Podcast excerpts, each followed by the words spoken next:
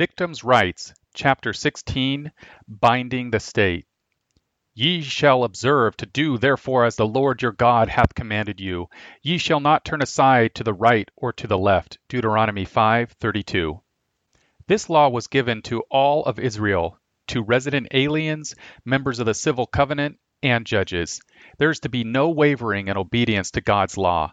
Biblical law is clear. Its punishments are clear. God restrains evil men through the lawful sanctions specified in his law.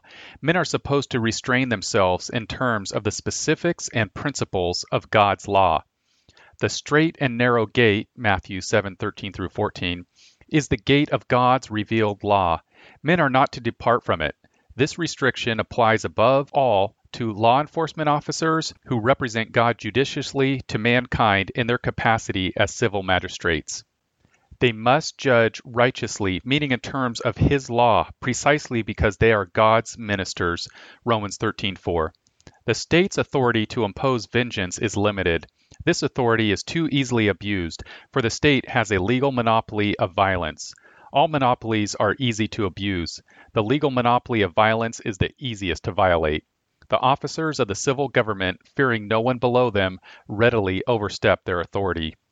The state has often been seen as divine because it possesses the legal authority and ability to impose the death penalty and other major punishments. What the Bible presents as a limited, derived sovereignty, men have defined as an ultimate, original sovereignty. To combat this false interpretation, biblical law restrains the officers of the state by imposing strict limitations on their enforcement of law. It is God's law that must be enforced, and this law establishes criteria of evidence and a standard of justice. This standard is an eye for an eye. A popular slogan in the modern world promotes a parallel judicial principle the punishment should fit the crime.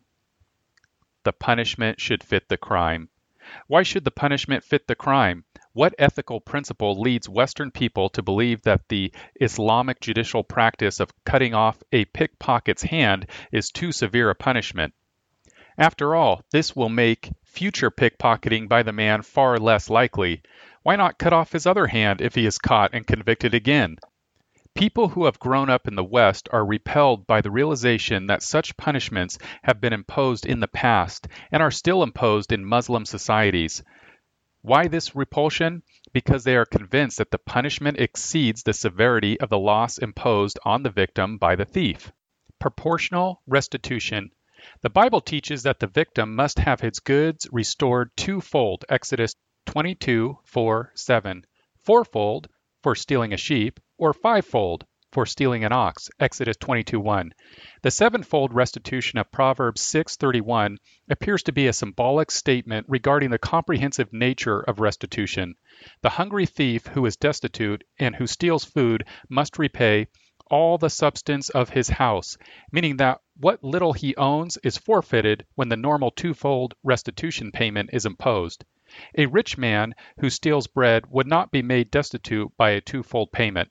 The poor thief has to pay to the limits of his wealth, despite his extenuating circumstances, while the rich thief who steals for the love of evil doing is barely touched financially. In short, the law plays no favorites. It does not respect persons.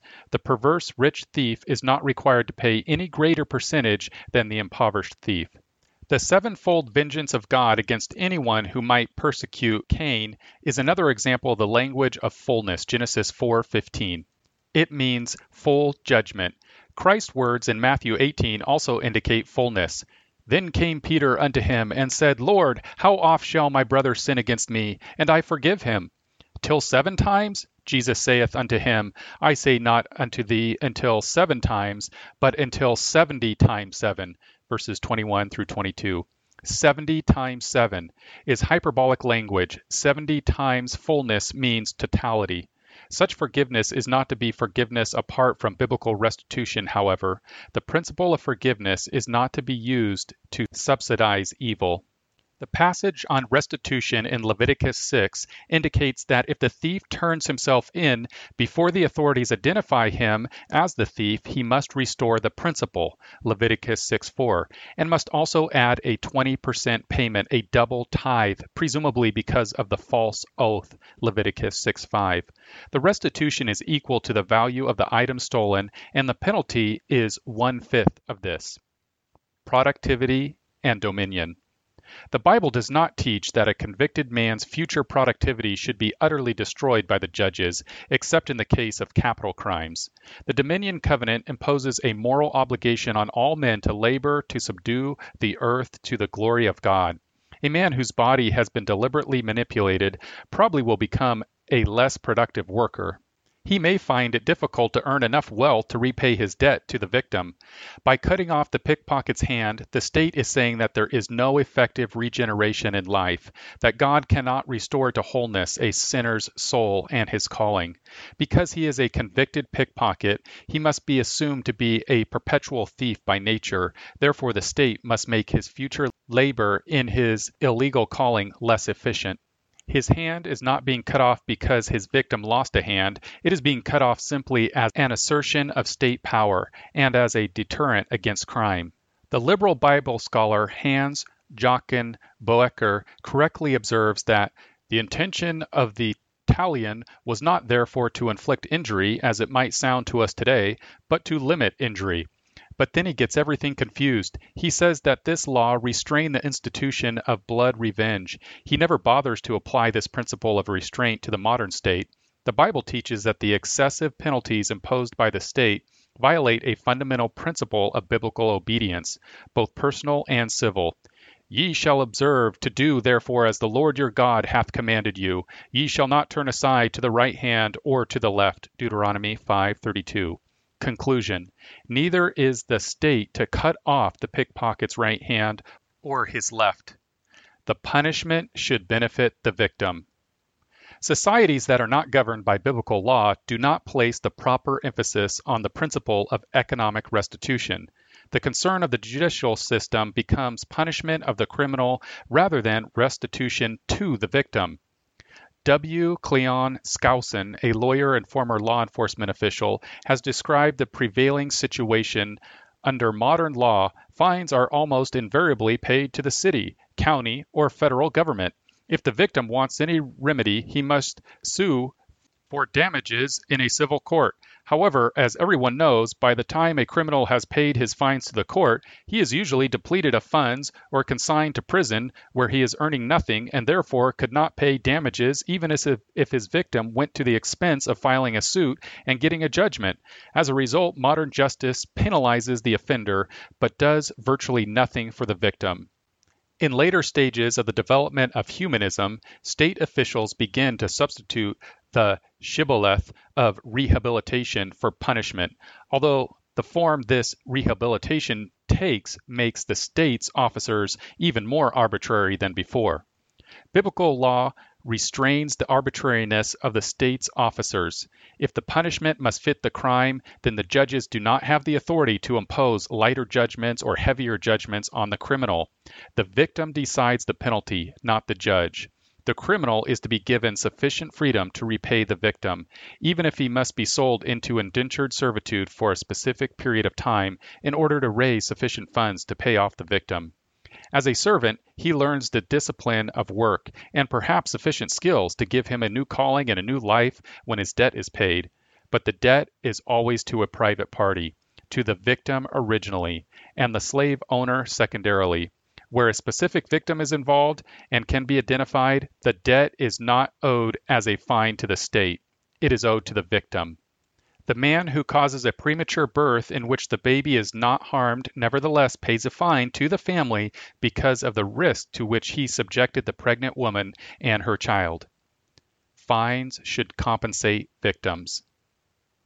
This should not be understood as an argument against fines to the civil government for so called victimless crimes. For example, a person is prohibited from driving a car at 70 miles an hour through a residential district or school zone. There are potential victims who deserve legal protection. The speeding driver is subjecting them to added risk of injury or death. Clearly, it is more dangerous statistically for children to attend a school located near an unfenced street on which drivers are traveling at 70 miles an hour rather than 25. The imposition of a fine helps to reduce the number of speeding drivers. Because they increase risks to families, drivers who exceed the speed limit can legitimately be fined since the victims of this increased statistical risk cannot be specified. These fines should be imposed locally, to be used to indemnify future local victims of unsolved hit and run incidents. The state is not to use fines to increase its operating budget or increase its control over the lives of innocent citizens. The state is to be supported by tax levies so that no conflict of interest should occur between honest judgment and the desire to increase the state's budget. The proper use of fines is the establishment of a restitution fund for victims of crimes whose perpetrators cannot be located or convicted, analogous to the Old Testament sacrifice of the heifer when a murderer could not be found. Deuteronomy 21 1 through 9. Such a fund is a valid use of the civil law.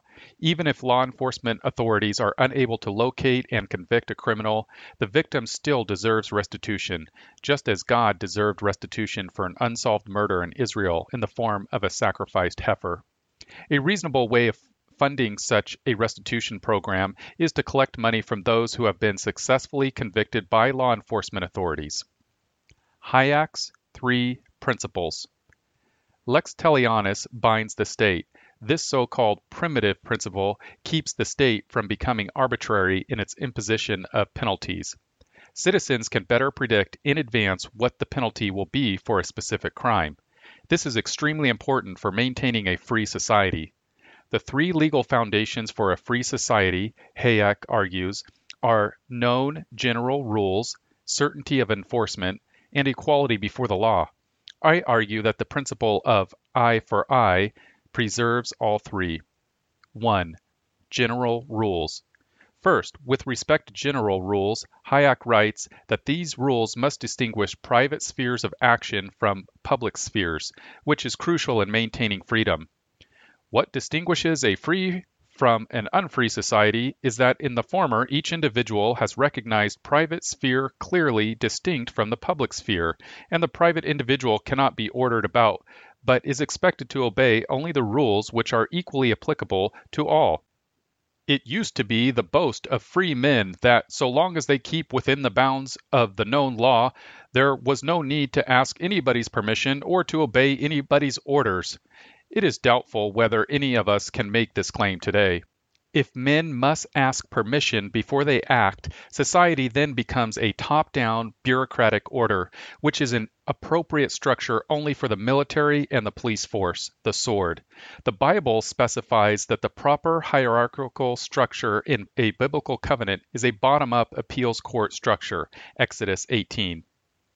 Adam was allowed to do anything he wanted to do in the garden, with only one exception. He had to avoid touching or eating the forbidden fruit. He did not have to ask permission to do anything else. He was free to choose. The biblical principle of legal freedom is to govern all our decisions. This is stated clearly in Jesus' parable of the laborers who all received the same wage. Those who had worked all day complained to the owner of the field. The owner responded, Friend, I do thee no wrong. Didst not thou agree with me for a penny? Take that thine is, and go thy way. I will give unto this last, even as unto thee. Is it not lawful for me to do what I will with mine own? Is thine eye evil because I am good? Matthew 20, 13 through 15. Neither the owner nor the workers had to get permission in advance from some government agency. God leaves both sides free to choose the terms of labor and payment. Because God alone is omniscient, he controls the world perfectly. Men, not being omniscient, must accept judicial restrictions on their own legitimate spheres of action. In doing so, they acknowledge their position as creatures under God. They must face the reality of their own limitations as creatures. They must not pretend that they can foresee the complex outcome of every activity of every person in society. The complexity of life is too great. Men can only make guesses about the consequences of human action. To bring the greatest quantity of accurate knowledge to bear on society at any point in time, men must be allowed great latitude in their personal decision making. This division of intellectual labor is what provides society with the best available knowledge at a price people are willing to pay for. If men pretend that a committee of experts can plan for an entire economy, they have pretended to be divine. Hayek is correct. The demand for conscious control is therefore equivalent to the demand for control by a single mind. He goes on to argue Indeed, any social processes which deserve to be called social in distinction from the action of individuals are almost ex definitione not conscious. Insofar as such processes are capable of producing a useful order which could not have been produced by conscious direction, any attempt to make them subject to such direction would necessarily mean that we restrict what social activity can achieve to the inferior capacity of the individual mind. Worse, in a socialist society, we restrict what social activity can achieve to what a responsibility avoiding, government protected committee can achieve. By decentralizing decision making within a system of known rules and by allowing a competitive system of market imposed rewards and punishments, society preserves individual freedom, individual and corporate productivity, and personal responsibility. This decentralized decision making process is what is established by the profit management system. The principle of eye for eye is easily understood. It allows people to evaluate in advance their potential liabilities for actions that inflict physical harm on others. This encourages personal responsibility. It also encourages people to make accurate assessments of potential costs and benefits of their actions. This is the biblical principle of counting the cost, Luke 14:28 through 30. It is basic to biblical liberty that individuals count the cost of their behavior. 2. Legal predictability. Second, there is the crucial issue of legal predictability. There is probably no single factor which has contributed more to the prosperity of the West than the relative certainty of the law which has prevailed here. He makes a very important point in this regard. The certainty of law is important, not just in cases that come before the courts, but also in those cases that do not lead to formal litigation because the outcome is so certain. It is the cases that never come before the courts, not those that do, that are the measure of the certainty of the law. In the United States, there is seemingly endless litigation, precisely because of the unpredictability of the courts. Men go into the courts seeking justice because they do not know what to expect from the courts. If they knew what to expect, fewer people would bother to litigate. They would settle out of court or perhaps even avoid the original infraction. The law of God establishes the eye for eye principle. Men can assess in advance what their punishment is likely to be if they transgress the law. They can count the potential cost of violence. This is a restraining factor on all sin. A person can imagine the cost to his potential victim of losing an eye or a tooth. If convicted, the criminal will bear a comparable cost. Rulers must be aware that the lex talionis principle is not simply limited to crimes by private citizens. Judgments fall on nations, both blessings and cursings, Judges, Jonah, Lamentations.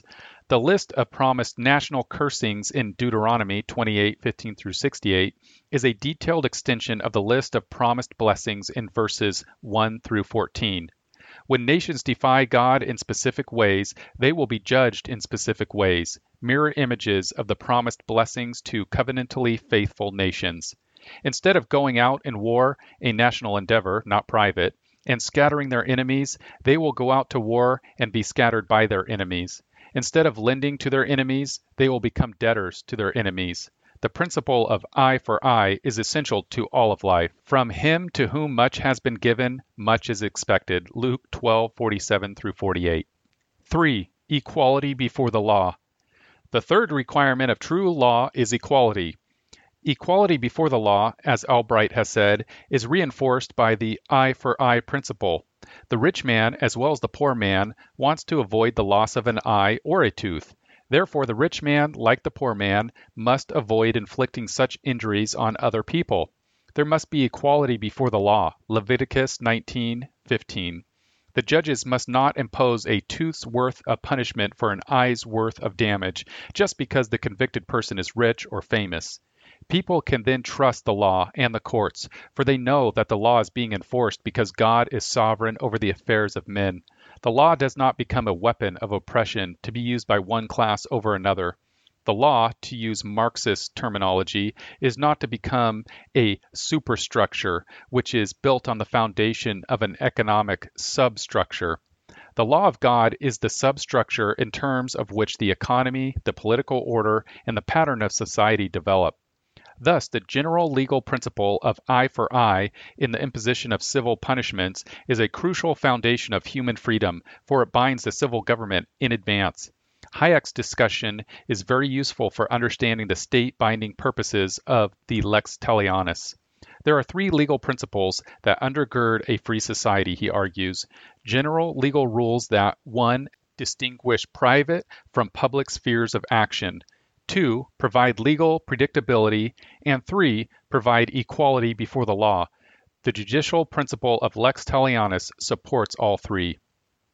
Conclusion the biblical principle of an eye for an eye protects society from a lawless state which recognizes no limitations on its power. This law establishes the fundamental judicial principle that the punishment should fit the crime.